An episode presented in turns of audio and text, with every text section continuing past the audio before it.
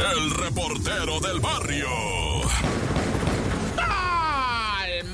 Montes, Alicantes, Pintos. Oye, vamos a platicar esto que le pasó primero a una muchacha más atarantada. Ah. Es muy simpática esta morra. Tiene una cuenta ahí en el Tito por si la quieren buscar. Se llama Dua Lupita.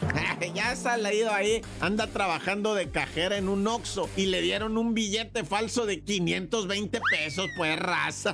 520, o sea, de un lado trae 500 y del otro 20. No, pues la morra bien agüitada. Dice, tener que pagar la feria. Lo bueno es que me lo dieron como si fuera de a 20 pesos. Dice, vas a tener que pagar 20 pesos. Bueno, como quiera va. Pero ahí está la muchacha que sí, la neta, sí saca la risa, ¿eh? Dúa Lupita. Pero bueno.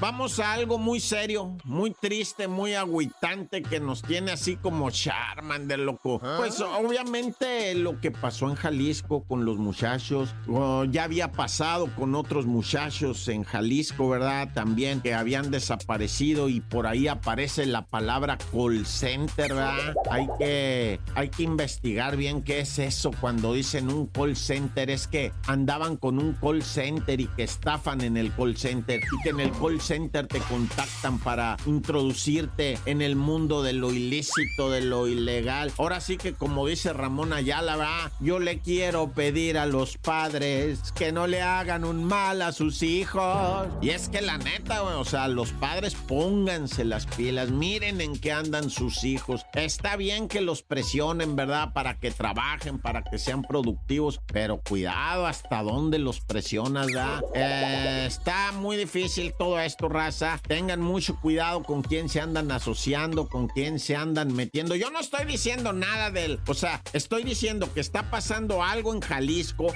en Nayarit, en Colima, en Michoacán, en lo que dicen, ¿verdad? Algo que es un call center, porque no son los call centers, o sea, no se vayan a ir en contra de los call centers, no.